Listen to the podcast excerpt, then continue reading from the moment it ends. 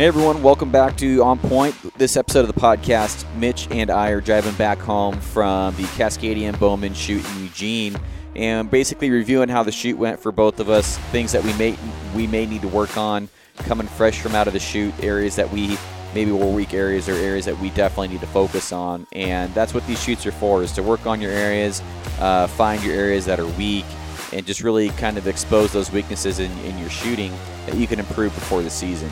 We also talk about some other stuff and just really just a really a conversation between two buddies and and uh, probably not a lot of learning things in this one, but there's definitely you can hear how we shot, how we all did, and the areas that we need to focus on coming out of the shoot. So as always, I appreciate everybody listening to the podcast, and uh, I'll see you at the end. Bye. Perfect. So we are officially on now. Good. Good. Good. And Mitch is driving down I 5. I'm riding shotgun. Coming back from the Cascadian Bowmen, Yep. aka Poodle Creek, aka kicking Anthony's ass. well, one of us did.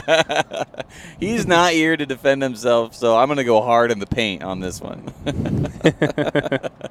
uh, but no, it was a great day, man. I mean, sun's out, a little cold this morning. There wasn't any rain.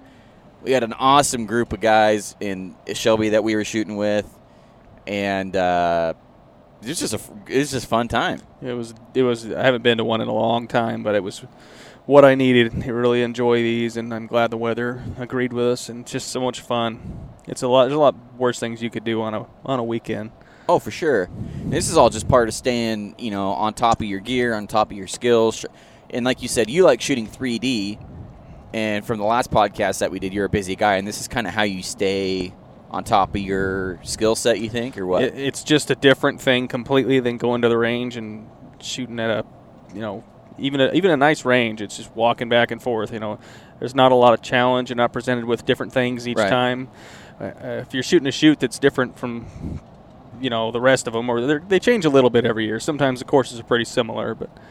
Uh, you don't really know what you're getting into until you- you're standing there looking at it. And the more creative the shoot is, the better. I think. Yeah. More fun. You know, some of them are really long, hard shots. Some of them are between trees and yeah. you know uphill, downhill. It's a lot of walking. You get out there, you get your blood flowing. It's kind of, it's just nice. It's nothing wrong with going out there and getting some exercise. And Did you? Uh, were you happy with the way that you shot today? uh, I overall, yeah, I uh, I expected a lot worse for the amount of practice I've been doing lately, which hasn't been much. And uh, shooting in the walk-in, and I don't know, I just got in the groove. And second half shooter. Yeah, you did. I well, really- you found that two fletched arrow. yeah, I was. you always struggle with your equipment for a little bit, and Yeah. I don't know. You uh, you definitely.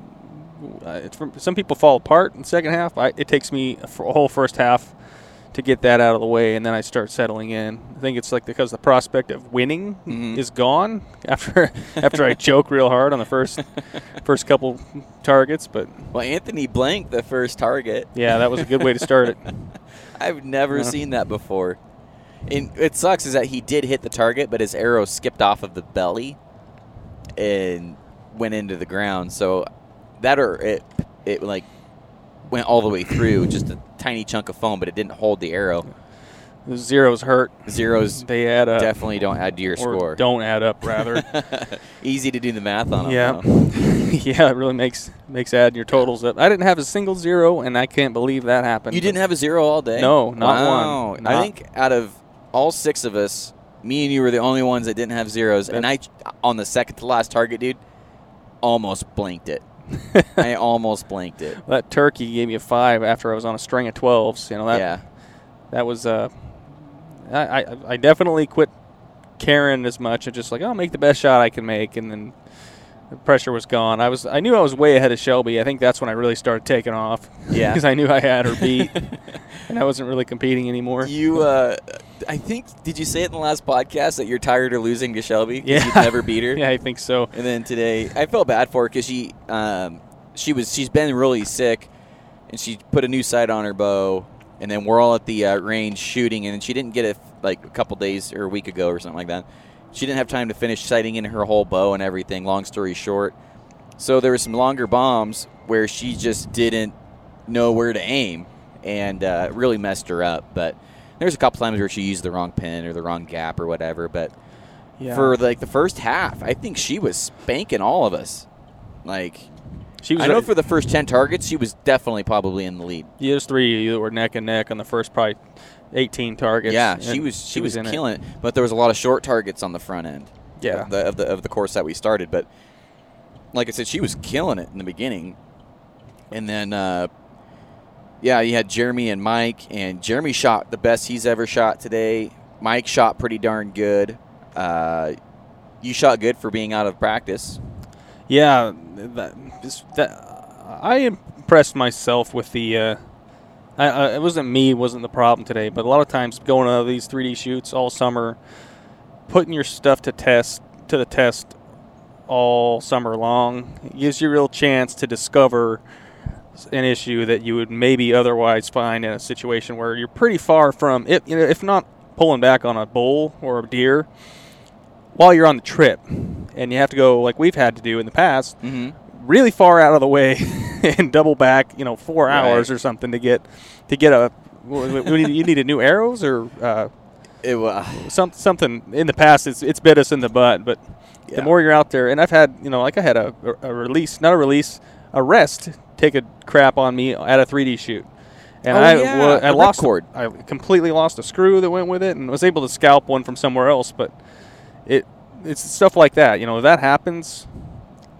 You know, you're, you're done. You're done till you go get it fixed, or you go find a place where you can buy a new. Unless you bring, you know, which isn't a bad idea either. That's another thing for preparation.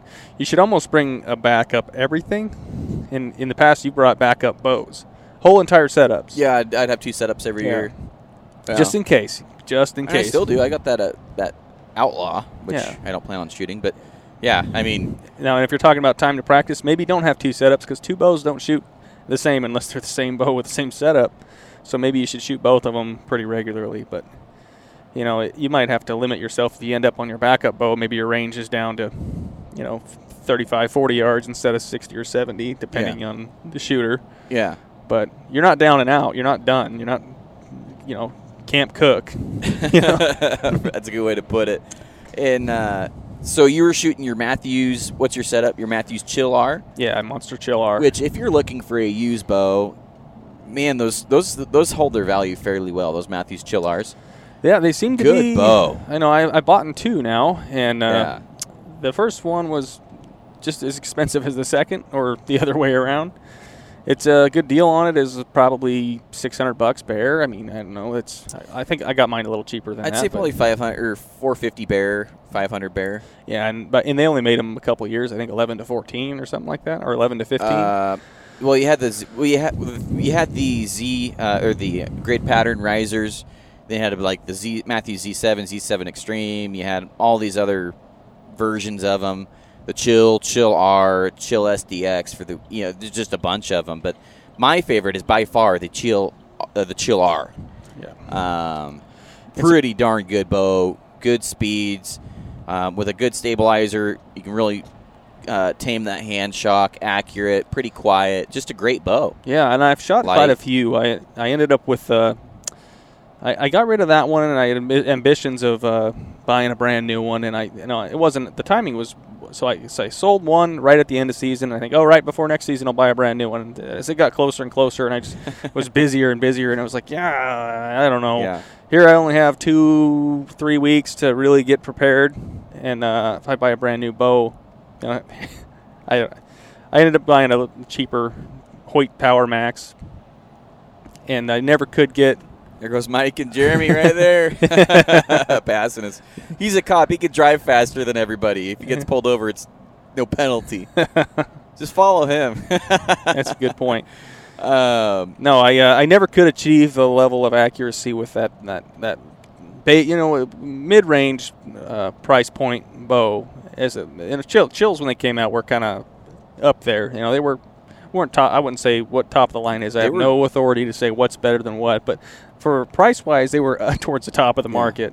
You brand think you new. shot the, you think you shoot the Chill R better than that Power Max you bought? Absolutely. Yeah, me too. Even even the first one I had, I, I had that Chill R, and I, I, I we'd go to 3D shoots, and I would my scores were Right. great, and I could always shoot pretty good. I could only shoot pretty good with the Power Max, but I could shoot excellent with the with the with the better bow, and it was older. You know, it Mhm. was, but it was definitely a quality bow, and you, I saw a couple today at the range. You know that or at the 3D shoot, people. People keep using them. They they're tried and true. They're they they set them up for target shooting and uh, target shooting only. It seems like they have they Yeah. they're they're a bow that's good for that. Not every hunting bow is. I think that's one of them that is. they're That's fun. consistent and they're reliable. And I I don't see myself buying another bow Right. until technology comes along a little bit, or maybe I just feel like it. I don't know. but it's not in the plan. So Mike Mike just texted me. He's like, "You guys look like a pilot and a co-pilot because we got the headsets on. We're going down the road." Um, but yeah, no, that that Chill R man, that's a great bow, and and I bought the Z7 Extreme one or traded it for worst trade I ever did. Got a Z7 Extreme, and I was thinking, you know, the Creed Z7s are on there. I really like. Went back and shot it, and I hated it, but um, you know that I think the Chill R was one of the best bows they've ever come out with for me. Period. Like I just really like that bow. It shoots great. If I could have that as my backup bow, I would have absolutely have that as my backup bow. But I'm a fanboy for sure. I'm not. oh yeah, You know, it's too bad they don't make new ones anymore, or uh, you know, they got similar things. But I think th- So this I- is just a good bow, and I like it, and I, I don't see a reason to. If it's not broke, don't fix it, kind of thing. no. You know? And for as much as you shoot, it's Yeah. not a big deal. No, it's gonna. You know, a brand new bow. It would probably uh, the the capability of that bow would exceed my my practice. You know, I, I yeah, I might be able to buy a brand new bow and just if I put the time in, pinwheel 12s all a th- whole 3D shoot, but I could probably do that with this bow. It just maybe be a little. I don't know. It's this bow's not going to let me. It's good enough that it's going to be reliable for. I'm going to be the problem if there's a problem. That's basically what I'm trying to say. Is the bow is going to be pretty good all the time, and it's how much I practice with it. I, I just don't want to run into any equipment malfunctions or Hmm. you know something that's eating strings or a, spongy back wall or trying to take off on me. Something that I'm not comfortable with, and I've having had one before. This setup works for me, and I'm going to stick with it. Yeah. So Well, I was uh, for my setup. I was shooting, obviously shooting the budget bow, and and um, the I, I used the uh, the release that came with the budget bow, which is a complete. I, am beginning to really actually develop a deep hate for that release because it's the cheap caliper release. I think it's just like a TruFire cheap caliper release or something, or a TruBall or something like that. I don't even know. It's like a forty-five dollar release, brand new, and uh, I just can't execute a good shot with it about half the time I can execute a proper shot. The rest of the time it's just a struggle. Like can't I can barely I can't really use back tension with it, and so it's just uh, it's just a challenge. I mean, it, it presents a whole nother challenge to shooting that bow. And when I grab my hinge, I just feel completely better and accurate. But that's not part of the budget challenge. So well, that's just so. This is the release you bought for the budget bow this challenge. this is the release that the that came with the budget bow that I have to use because it's part of the budget. And so, I'm not complaining here. I'm just saying it's it, it's it's it's a challenge to Mhm. to shoot accurately the way that I like to shoot with that release because there's like a mile of trigger travel and it doesn't work for me. This this release and me just don't get along. It's not like a short and sweet where you have a little bit of tri- you know uh, trigger travel, a little bit of creep in the trigger. This one has it just. Anthony made a comment like three or four targets and He's like he was watching me shoot. He's like, man, that thing creeps. He almost watched me made almost make a fist because of how much trigger creep there was. That's what you're calling trigger creep. Is wh- Yeah, well, you can feel the trigger going actually moving as you're pulling it. so it's just not you don't It's get creeping you before don't it- get tight on it and then it goes. It- No, you- no, no, no. You you literally pull the trigger for probably I'd say eighth of an inch. I would almost, I would almost make the argument that that would make you a better shot in the long in the long term. It's so hard instead of punching the trigger, you're really not going to have that. You, uh, well, you're fighting the, the urge with that to punch the trigger. well, you're you're also if you're not sure when it's going to go off, which you're kind of not supposed to be when you're supposed to be applying an even pressure, right? Right. That's the opposite of punching a trigger would be a nice smooth Right. pull, and the sup- shot should surprise you theoretically, right? Yeah. I mean, that's what people Yeah. talk about. Yeah. If that one's probably surprising you, It's uh Well, sometimes well a lot of problems is that sometimes it gets hung up right before it goes off, and you can literally feel the trigger get lighter, and then it's just a, another mental mind game that you have to play with because you're okay. Got to keep squeezing. Now you're like it's like being on the edge of a hinge. It, it presents all a ton of challenges of trying to execute a shot. Long story short, but used it the whole day. I had my hinge in my pocket. Didn't ever shoot my hinge until the end um, at a money dot, but uh, which I should have just kept the wrist strap on. But long story short, happy with the way that I shot. Today. No, I can't say I'm happy. I shot 24 points below my goal, which I was wanting to break 400, which is an ambitious goal, um, using the 12, 10, 8, 5 point system. And uh, there was 40 targets. Yeah, 40 total. 40, 40 targets, shot a 376. And so anybody else that shoots the Cascadian, if you're wanting to, you know, tell everybody, you know, you beat me. if you shot higher than 376, congratulations, you you beat the crap out of my score. But um, for our group, that was um, that was a pretty good score, and Anthony even grabbed his target bow for half half the course. His Realm X uh, wasn't. I don't know what he, it just wasn't agreeing with him or something. I, uh, I don't know if if he got frustrated and flustered and decided to switch bows in the middle of it. I it might was have been probably at him a over already. but I don't know. The, what the final tally is? You beat second place by 60 plus Six- points. 60 points. 60 plus Yeah. points. You could have shot the dirt right in front of your feet and you still would have won. so that's if it, just to get an idea, Garrett. Well, I didn't want to. I didn't want to go over. Well, I guess since you brought up, I didn't want to like. Oh yeah, I did this and I did that, but I, I didn't shoot what I wanted myself to shoot, but I shot good enough to win, in our group of six Yeah, people. Well, I don't know. You can get a pretty good idea of what an average score is between the type of shooter and the amount. We had a group of six and, And- and and all group- different levels. And uh, I probably practiced the least. Maybe uh, was it Mike that said he hadn't touched his bow since Mike and Jeremy don't shoot that much. Okay. Well, Um, I'm, I'm at the lower end, and I maybe I beat two of them, so I'm Yeah. I'm, I'm okay with that. It probably Yeah. landed right where experience and most recent shooting.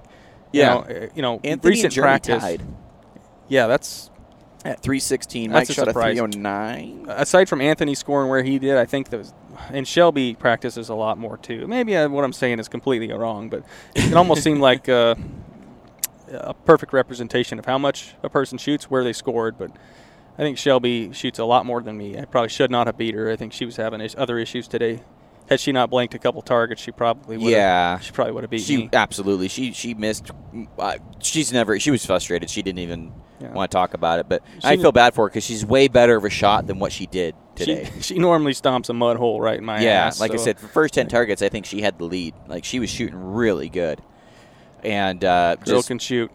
she can shoot. Yeah, she can shoot a bow, and so yeah, I mean, but I'm I'm comparing to my you know my score to guys that aren't shooting, so it's not like oh wow yeah you know it's it, it's no I'm practicing against guys that are out of the game that aren't that don't give a shit, Right. you know. Right. So I, I don't know what the average score was, but I know what I shot, and I know what the max score was, and I know if I would have competed, I would have got my ass kicked. So, you know, a, a 420 would have been a good score if you were competing for that and wanted to be in like the top six. 420 probably would have done it. So I was I was 40 points behind that. You're 50 points behind that about. So you know, not nothing, not really happy with it, but it is what it is. But I, I can honestly say that you know I wanted to shoot and, and, and show that the budget bow could beat people and, and compete. I would have beat myself if I used my RX one. I would have beat myself. I, I never really shot that bow very good, so um, you know th- there's that, and, and I'm and I'm under my budget bow for freaking. I don't know how. I've already said this on the podcast a few times, but I was in that budget bow like 22, 2400 bucks. I'm into this bow $452. I think that talking about different bows and stuff, I don't know if you can put an you can put a label on a bow as the end all be all greatest thing out there. I think it, well, as different as people shoot. I think Right. that one person can grab a Hoyt and the other person can grab a Mathews that's Right. three years older, and uh, they can shoot them equally good. They can tie in scores. It just kind of depends on a lot of things. Find a bow that fits you. You know, if you're one of those people that's cranking your you know, pulling your shot, twisting your wrist or whatever, and you have a bow mm-hmm. tech blow up on you. Maybe it's not because the bow has shallow cams, Yeah, something something shallow funky. cam grooves. But people talk about that, but I for some people it's fine because they don't have that air and form or whatever. I don't know. It's it's probably person by person. It's it's got to be by the shooter. You know, I mean, I Anthony shoots bo- or shot bows that I would I wouldn't shoot. He shot I've shot bows I guarantee that he wouldn't shoot. You know, it's just it's just all you user preference, man. I mean, and that's that's why you had everybody out there using different bows. You had Dan who was using the new uh, tra- or, uh, Vertix. yeah, Ver- Yeah. Mathews. and uh, he was shooting good. He started off strong shooting Yeah. with us, and um, yeah, I mean it's just everybody different strokes for different folks. But um, so overall, I guess I'm happy with how I shot, um, but never, never complacent. I guess is what the best way to put it. We're never as good as we want to be.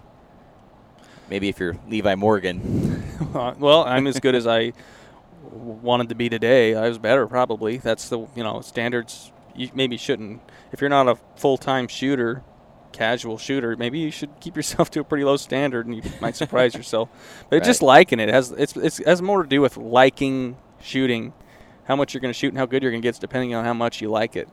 And I like 3D shoots a lot. I I could do that every day. I I really could. I could do it if I had just a couple hours to go do a half a course. I yeah, and it was close enough, I, yeah, I'd go do it because it's totally different thing than going to the range for me. Just being out there wearing a pack and carrying your bow around and uh, Hmm.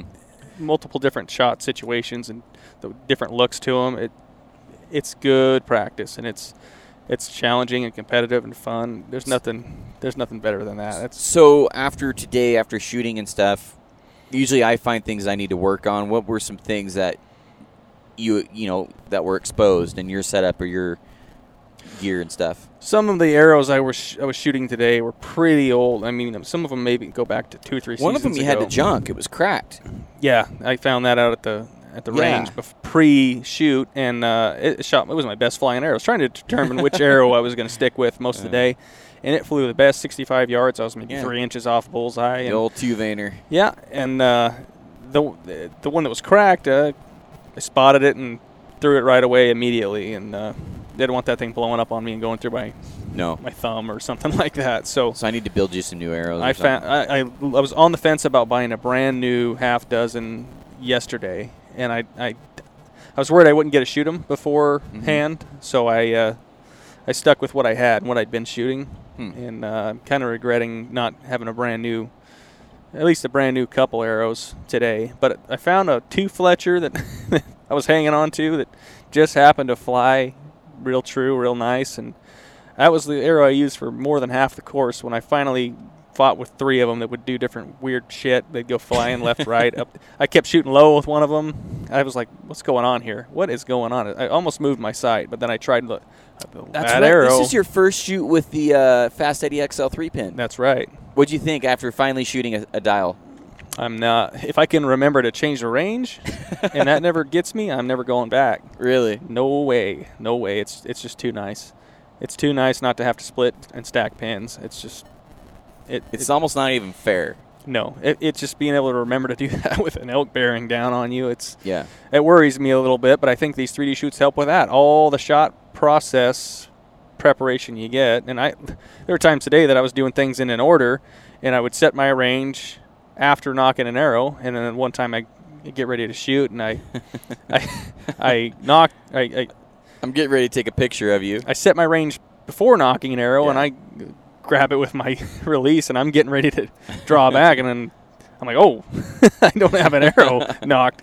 Okay, so maybe yeah, pay attention to both things instead of just like going, you know, step by step. Because I was ready to, you know, after setting my sight, I was nock, I was grabbing my D loop with my release every time, and then one of those times the arrow wasn't there, and I would never probably draw it back without an arrow. I would catch that because part of that process is making sure the arrow's in the rest, and it's the forks come up and it's it's there. But just stuff like that, I I don't want to be panicking for you know in an elk hunting situation and Right. forget to do something like that. Sometimes I wonder post shot if I ever lined my housing up with my peep or if I leveled my bow out. I always look at that stuff before I shoot, but then I can't remember if I did it. Hmm. Usually the shot will tell me. Well, I mean, the Fast Eddie that you're using is one that's been on my bow for a while. Did it have the third pointer on there? no. Oh, okay, so it doesn't have the third pointer. So the one at home does. Yeah. And um, it's just, you know, for me, it's been it's been a great sight. I mean, I'd buy a dozen of those things if I could. I'm actually using the regular Fast Eddie, which I found out is the newer version, so I did get a good deal on it. And um, it just it's nice not having to deal with all the third third axis and, and not having to adjust it or anything because I was kind of worried because I hadn't tested my third axis with this sight yet and uh, too much and um, it was all good. It was all in line. The only problem that I found that was exposed on my setup was on the 80 yard downhill. I ranged it for 74. Everybody else's rangefinders said 74 because the uh, um, adjusted range would have been 74 because it was steep downhill. So I was like, okay, cool, cool, cool. So for whatever reason, I felt like I made a great shot, and I'm like a foot and a half high or a foot high on a buffalo. So I'm like barely, I think it was an eight, barely an eight. And uh, I'm like, okay, something happened there. Could have been me, but I aimed, compensated low for how high I hit, and I hit the 12. I'm like, and they're both both perfectly in line. So there's something going on there that really is I, I don't get frustrated, but I get a little annoyed when I when obviously something's going on and I don't know what it is. And you're pointing towards your rangefinder. I'm pointing towards my rangefinder. However, everybody else's rangefinder said 74 as well. But I also have heard that when you start getting out at, at, at farther distances with rangefinders, the computing isn't isn't as accurate. So like.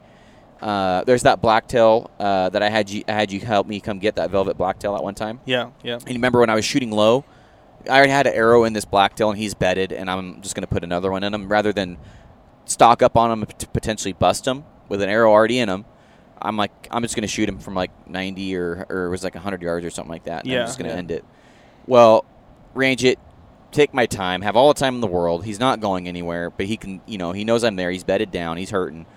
And, uh, anyways, I put like two arrows right next to each other, right below him. I'm like, what the heck is going on here? And then, long story short, turns out that rangefinders aren't always accurate at longer ang- angle adjustments. And I'm thinking maybe the rangefinders we were using today are in that pool, and that it was probably like a 70 uh, yard cut. So 80 to 70, you would have cut 10 yards off that, which makes sense. Yeah, uh, for what what it really does at a 40 yard, you know, your your rangefinder compensates a real steep, real steep 40 yard shot by about four yards or something. Yeah, right? I mean, it's yeah. like- I mean, it, it's good. It, it's accurate, but I'm finding that the farther I shoot at downhills and uphills, the less accurate it is. So, you know, because I trusted myself on the on the shot, it, it felt great when it broke. The pin was everything was great on the shot, and I'm I'm just like, okay, I know that's not where my pin was. I was aligned. Everything was good. Grip was good. And then I proved it by hitting that second shot right in the bullseye. I'm like, okay, there's something going on here. So I might be investing in a new rangefinder. I'm going to be buying a new rangefinder. After that target, I literally, I'm buying a new rangefinder. I mean, immediately after I grab that arrow out of that bullseye, I'm like, okay, this is stupid. Like, if that happened on an elk or a deer or a bear, I'd be so mad, so angry. So, and that's just, you know, that's that's probably something I need to do as a shooter is shoot maybe more without a rangefinder up and downhill, maybe ju- or just range it and then make the yardage corrections in my head myself. Um, maybe that's an area that I can, you know, that I can improve on. That I'm exposed and I'm relying too much on my on my rangefinder. that's why 3D shoots are so beneficial. They're so valuable. because you're not going to do that at Yeah. a range where everything's nice and flat. You know, you're, you're just about walking back and forth, shooting the same 80 yard target all Yeah. day. Uh, by the end of the day, you're going to be shooting better than you started, without Yeah. a doubt. But then you get out there and you get a steep downhill like that, and something weird happens. It's like, okay, got to figure this out because what if that were? I mean, that's a little far for an elk. I'm going to say that, but you know. When it matters, when it counts, if that happens, that's a that's not a that's not a that's not a good shot. It's not an ethical shot at all. right. You know, you know, that's that you might get lucky and spine shot him, but Well, I know, yeah. Well, I know that uh, Aaron Snyder's done a little bit of research, I believe, in this area with the rangefinders and stuff, and is fairly knowledgeable. And he's talked about it on his podcast. So I might have to pick his brain on what uh, rangefinder he found was was angle adjusting it longer, like 100 yards, um, accurately, because it's it's getting to the point where the capability of the rangefinder is now my weak point in the chain for those, those longer um, adjustable shots. And, and me as a shooter, you can figure it out without a rangefinder, but I need to learn and get better in that area. So Well, why don't you ask your subscribers? ask Once you open it up, if anybody knows anything, and you probably could Google something like that. Oh yeah, I, I learn it on my own. But yeah, if anybody has any tips, um, I know I I'd be happy to hear them. I'm always happy to learn. If any of you guys are a little bit more up on your angle adjustments or your rangefinder is working perfectly on angle adjustments at longer ranges, let me know what model, and uh, I'll start you know maybe putting a little list together or a little research together to. Uh, Help pick out what I think would be the best archery rangefinder out there because I'm going to be buying a nice one here soon. Really looking heavy into the SIG kilos, but I, I, I, I, I'm skeptical of the uh, adjustments on the longer ranges as well because those rangefinders said the exact same thing as my Bushnell did, and uh, I don't think anybody shot accurately on that buffalo target. Nobody did. Nope. It was missed a couple times, I think. It was, but I, I don't blame that on the rangefinder. But I, I believe that the guys that made executed a good shot shot high, um, or unless you know they, they dialed wrong or whatever. But and, Shelby doesn't even have a 70 pin. She was having to use her 60 to shoot that. So I think she hit it in the leg. I forget where she hit it. Anyway, she she at least at least she hit it. But so yeah, I mean that's that's that's why we shoot these 3D shoots, man. they're they're they were a world of help, you know. And I going back to equipment, you know, your rangefinder is probably just not going to develop a problem that didn't have already. It's just going to Yeah. be the way it is, no matter what. But things change, and uh, there's always flyer arrows, and you're stuck pounding your head trying to figure out what it is. Why did that happen? You know, it could have Yeah. been me, could have been your form, whatever. Even if it's just like putting a little added pressure, like a point system on your on your shot, mm-hmm.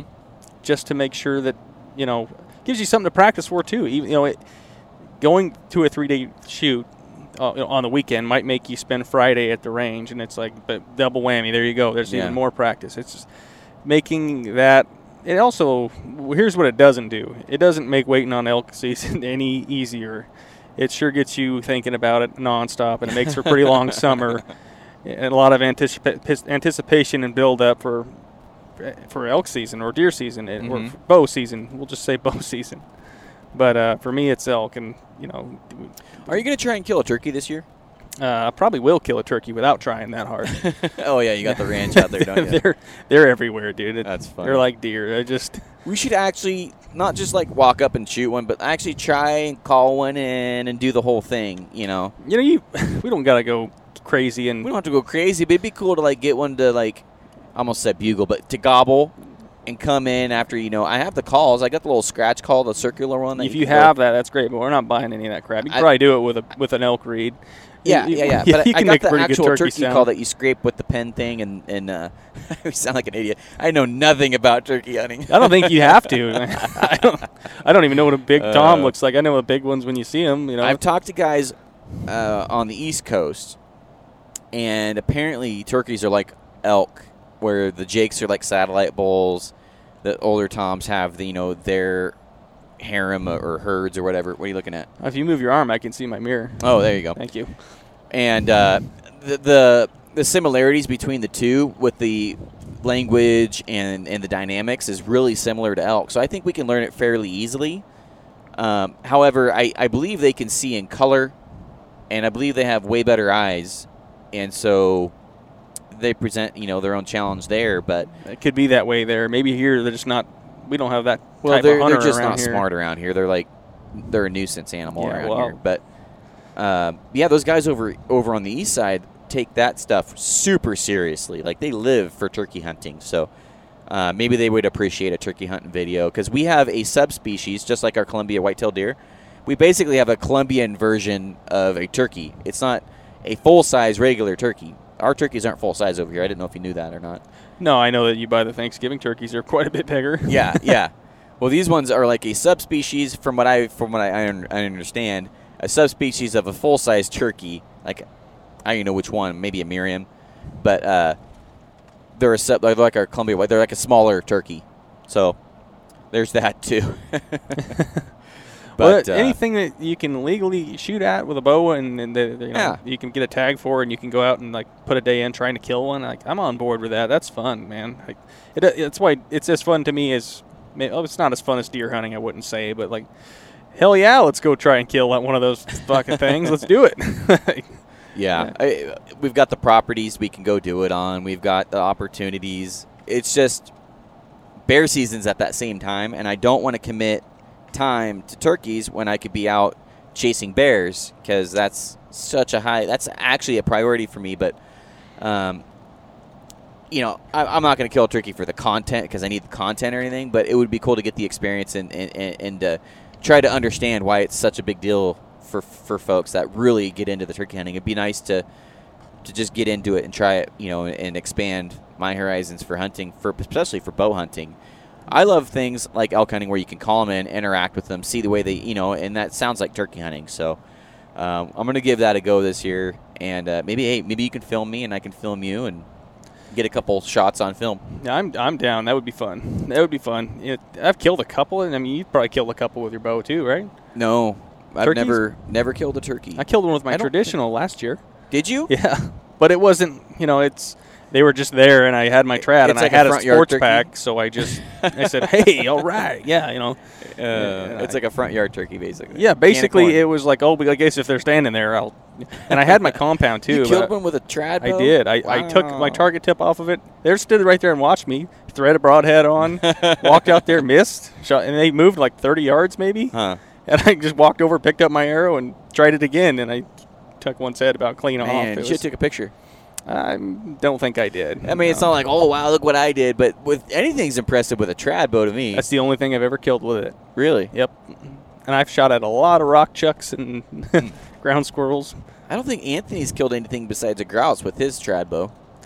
Well, that's pretty impressive. Not too. even a turkey. Yeah, it was like a freaking thirty yard shot on the grouse too. Yeah. You know, it's the only one. Well, I did. I recovered one other one with uh with my compound, same place, same situation. Oh, hey, take my target tips off and put a broadhead on. it It was the year prior to that, but Really. the uh, you know in the past I've shot them and you know it's weird how hard they are to kill. You know they just don't even stop. You get your arrow back and it's on the other side of them, complete total pass through and Hmm. full covered in blood, and they're just gone. They're not really that easy to track. You know, fowl doesn't bleed as much as as game does. Right? No, know. no, no, not near as much. It'd be fun to, to try and get a couple buddies into bow hunting, like um, RJ, like turkeys. Yeah. Nothing serious, nothing too commit, you know, too committal. It's it's easier, it's lighthearted. You know, it's still an animal, it's still to make an ethical shot and everything, but it just doesn't. There's not much skin in the game. You know, it doesn't take a huge investment. It doesn't take a bunch of time. Uh, at least where we live. Yeah, You know, no, I know this may sound weird. You know, for you guys over in like Michigan or Pennsylvania, where it's like a challenge, but over here it's just. It's like we said. It's, it's like a front yard turkey. Yeah, Yeah. front yard turkey. Yeah, uh, you know, uh, I've almost I have hit one in a loaded log truck. That has ha- happened. It almost came inside the Really? cab with me. Yeah, it crushed the window and it was it totally broke out one of the panes of, of the windshield. And, Holy uh, smokes! yeah, that was got I got that one. I could put that one on the list. I guess I was only going about 55 miles an hour. 55 on a log truck. Yeah, and then I've uh, had to avoid near you know near miss hitting turkeys midair and some on the on the ground and several other occasions. It's just there. It's almost a challenge not to kill them. yeah. Well, if anybody wants to come into the best turkey hunting spot in Oregon, come down to Roseburg, Oregon. You know, They're I, everywhere. I've heard that Douglas County is like turkey. Just knock on somebody's door, and if you say, hey, "I'm shooting turkeys, not deer or anything," they'll probably let you Yeah. let you on. I have them in my front yard in town. Uh, In I- town, really? This morning, this morning I had the three toms and like six hens. Three? Wow, those ones aren't legal. at though. the end of the driveway, and I, I, I didn't think they were gonna get out of the way when I was backing up. It was this morning. I, I could have killed them with a with a rock. Hmm. I could have got probably got them with a kitchen knife. Not not even exaggerating. They That's weren't really that worried about me. Hmm. But so that's just kind of thing. You know, how excited is it?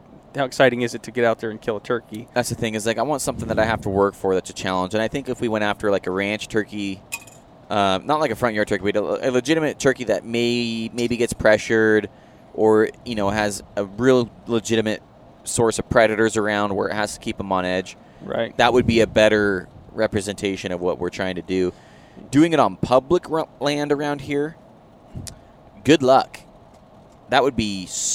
I don't even know where you would go for public land turkeys. Most of them are on private. Yeah, for the most part, Ninety, yeah. I'd say ninety-five percent of the turkeys around here are on private. Yeah, or in town. or in, or in town, yeah. pooping Yeah. on people's plants and gardens and It's- trees and cars. Um, maybe a maybe a public land turkey would be a challenge. I I mean I've seen some um, when I'm out hunting, but usually it's just like one like hen or Jake and they're hauling butt. Yeah, they don't predominantly around. hang, out in. The, yeah, yeah. Like you get up there in public land and in, in wooded areas and remote stuff. That's where I think the predators are. Yeah. That's where. That's why they're down hanging out with us. You know, we don't. they just yeah, they like to raid people's yards and poop on everything and Yeah. just kind of come and go. And they don't. They're not that worried about people, but they don't- seem to like being out in the woods. That's for sure. So for uh, for more uh, 3D shoots, is there anything coming up that you know of? I grabbed a shoot. You card. did grab a shoot card, A couple of them. They're in my pack though, and that's in the back of the truck. Well, um, I did get some messages from guys that were wanting to talk about, um, you know, 3D shoot scoring because um, some of the listeners haven't shot 3D ever, and uh, I'm probably the wrong guy to talk about this. But the scoring that we were using today was 12, 10, 8, 5, 0. If you missed, and so the usually there's um, a circle and then there's a tiny sp- smaller circle, usually about the size of a quarter, depending on the anywhere from a t- quarter to a toucan size Yeah. depending on the size of the target. That's Right. usually your 12. Then there's a circle outside of that one. That's usually a 10. And then there's a cutout of like the lungs, A vital like the area, lines, vital area. That would be an 8. Anything in the body is a 5. And then some places, if you hit it in the hoof or the horns, it's a 0. Yeah. What do they call? They got a word for that or a term for that, right? Yeah, they have a term for it. Like I said, I'm probably the wrong guy. Probably should get Brian Del Calo back on here to talk about scoring systems. But that's the way that we were scoring today, and I like to average a 10. You know, I know that's seceding two points every target, which sucks. You know, if you're really if you're really good, that's horrible. Missing the 12. Uh, but for a guy that wants to shoot accurately and be inside the vitals easily, a 10 is usually a, a, a really good shot. Yeah. Well, uh, part of the problem uh, when it comes to these 3D shoots is kind of Where the vitals are located? well, it's the visibility. You know, you can bring a pair of binoculars with you, but there's Yeah. not a, a, like a, a little red or orange sticker on the 12 ring Right. at all. There was one target that was like that, but it was a controversial target, but we won't get into that. but that you kind of have to define the lines through an optic of some kind, and then when, you know when you take your shot, kind of go off of memory of what you what you what you could see because a lot of these are black or dark colored. You know, some of Mhm. them are javelinas and, and bear and whatever, and it's just a literal etched out, notched out circle that you can't see with your naked eye. So you're just kind of going off reference. Sometimes you can see the vial cut out and you kind of know where it's supposed to be right. but you don't really have a target. You're not you're not aiming at one spot. You're just kind of right where you just looked at it. You know, right? Well, some of these vitals are not anatomically correct. No. Eh, Not even close. A lot of these targets are like in the shoulder blade. You were hitting a 12. Yeah. Like that wolf that Anthony's like, oh, he was celebrating it. I'm like, dude, you're to the left. and then I shot, and he started making fun of me. Walk up there, and I'm in the 12. He's in like an 8. so I'm like, and his shot anatomically was way better than mine. But the 12 was in the freaking shoulder blade. yeah. You know, I, even when I made the shot, I'm like, crap, that was probably a little too far in the shoulder blade, but it was right in there, it's right on the ring. But you I know, never that- killed a wolf, so it, I don't yeah, know. it, it would have killed a wolf. And and there was actually a couple targets on this shoot. And Cascadian Bowmen, um, or Poodle Creek, whatever you want to call it, is actually nationally ranked. It's in, I think it's in the top 20 uh, for archery ranges in the in the nation. they got a good thing going on out there. They for- do. for they sure. got a good thing. Good people running it. Money dot. Um, it's part of the outlaw uh, for the safari shoot. It's a two day shoot. So I think it's part of the outlaw archer thing that they got. Um, which I, I know Carl and, and Brian Del Calo uh, are shooting in that thing, but which they're both killing it right now in outlaw. Shout out to them.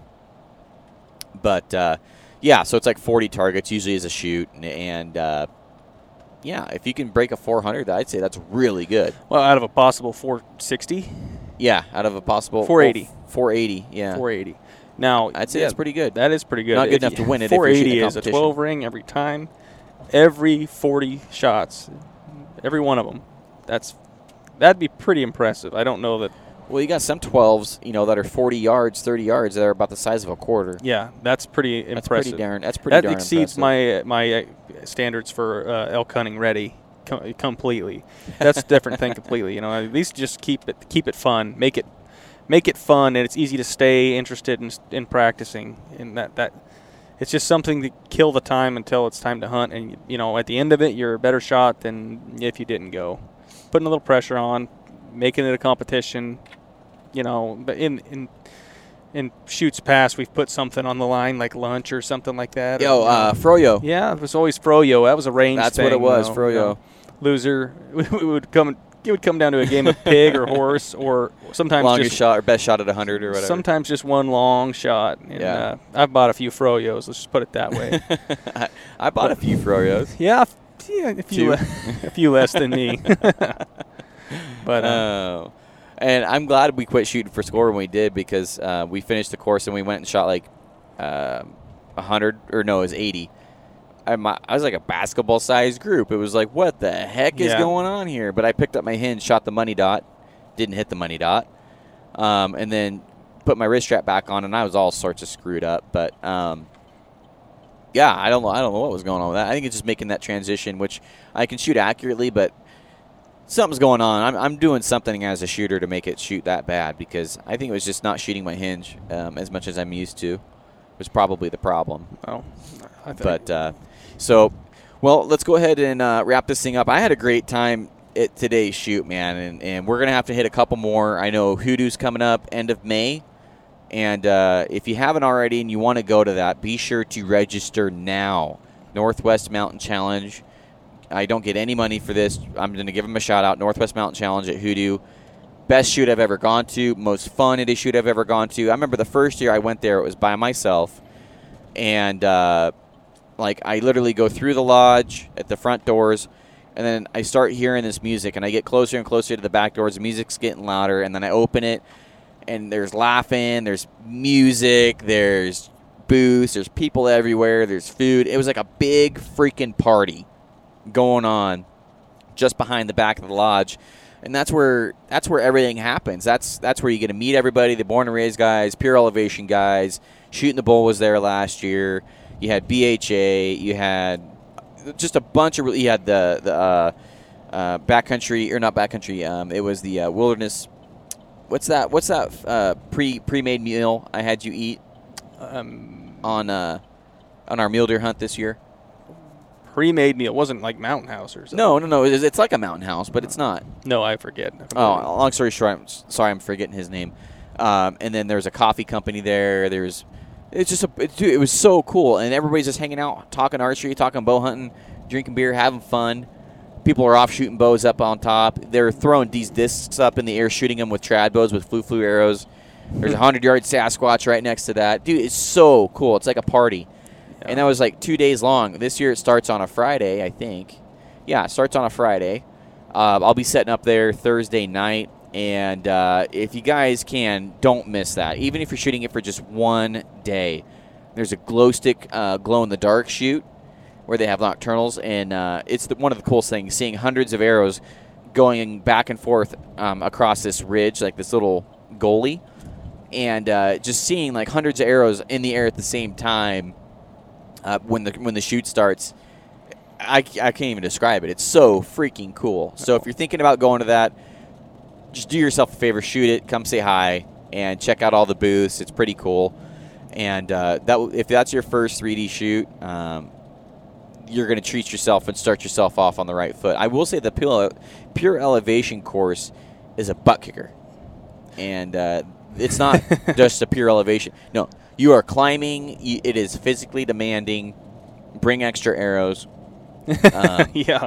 I personally have never I've never shot it, but I've talked to some of my buddies that have because I've been busy in the booth, and uh, even they will come back with one or two less arrows. I mean, Um, it's a it's a butt kicker. Yeah, I, I hoodoo is probably going to happen for this year. The problem with that is I wanted to go the last two years, and then uh, Yeah. it sneaks up on you. I don't know what it is about summertime and just everything getting busy, and then uh, oh wait, that's this weekend. Oh Yeah. man, but these shoots are a kick in the ass, 100%, and the people that you'll run into couldn't be nicer. cool people, the people that you see on TV, Yeah. you know, like the They're born and raised guys. Bow hunters, period. Yeah. People that are out there for an added level of difficulty and in a, a, a like a, a really, really honorable uh, sport. I, Yeah. I think it's like it takes a lot of.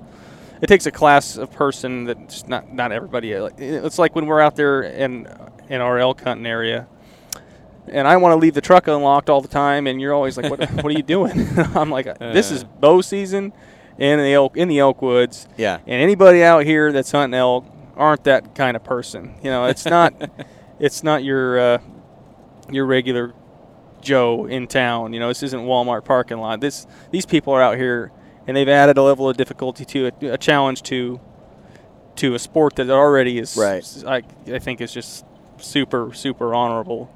It, th- you don't have to worry about these people. I mean, that- there could be your uh, your occasional There's al- there's always got to be one guy, you Yeah. know, that one. I just don't think that the kind of person that's out to get something for nothing is Right. out there bow hunting, and that's just the way I see it. So I have a lot of faith in people that, you know, that are interested in in pursuing a difficult challenge like putting Right. down an elk or even a mule deer. But well, I- you're also going to have uh, G4 Archery, I think, is going to have a booth, which I'm excited to meet those guys and shoot some of those bows, and maybe I can do some reviews while I'm there. I, I should give those guys a call and just see if they want to be on the podcast or something. And then also uh, Chris Dunlap from Elk River, who does all the footers and arrow building and stuff. He's going to have a booth. So I guarantee you, him and I are going to get together there and film something or, or, or record something, and and uh, hell, you know, maybe maybe somebody that stops by the booth at the right time can get on the show. I don't I don't know. It'd be cool. It'd be cool to have people actually meet you for the first time. They've met Anthony and Shelby at shoots. Um, you know, they have people come up up to, up to them at shoots now every once in a while. And then, Oh, really? and, um, I, I know Anthony does. Maybe maybe not Shelby, but I know Anthony does. And uh, it'd just be cool to have you know, uh, you know, the listeners, whoever listens or watches the YouTube channel or whatever, be able to meet you know the uh, other part of, of our hunting party. So, be pretty cool. Yeah, I'm excited. Yeah, it's gonna be cool, man. I, I am pumped, and uh, I, I know last year we had cold beer on ice for folks that wanted to come out and hang out. So it's Oh, not going to be a dry booth by any means. I know the the shooting the bull guys had way more, way more than enough beer for for uh, for themselves, Yeah. and they were having a good time. So, Uh, um, but yeah, it, it, I hope they come back because I, I don't get to see um, those guys near often, and, and uh, they're some of the funniest human beings I've ever met. Josh and Ty are awesome. But uh, all right, guys. Well, that's this episode of the podcast, and uh, as always, we'll see you on the next one. And uh, thanks for tuning in. Bye. All right, guys. That's this episode of the podcast.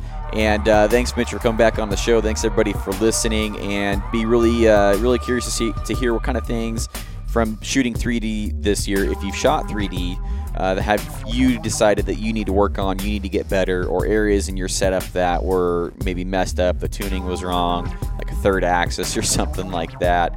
And uh, just be really cool to see these things that you guys are fixing before season. And, and I say before season, bear season is literally less than a week away. It starts next Monday. And uh, so some guys are going to be out there hitting the woods next Monday in Oregon for bears. Turkey starts, I think, next Monday as well.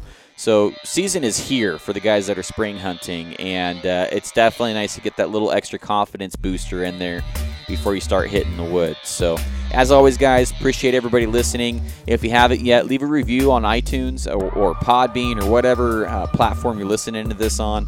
Uh, be happy to have your review. Reviews definitely do help the show uh, get found and makes it more easier to find for for newer listeners and stuff like that.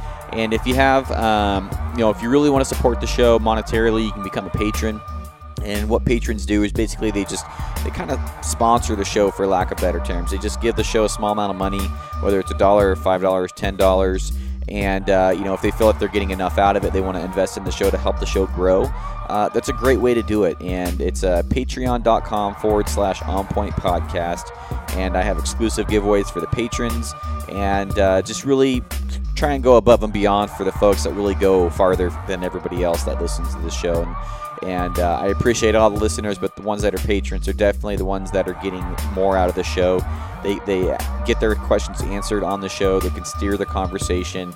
Obviously, the, the giveaways are better, and uh, just really helps helps the show grow. And I really appreciate everybody's support on there. So, as always, guys, thanks for listening. I'll see you on the next one. Bye.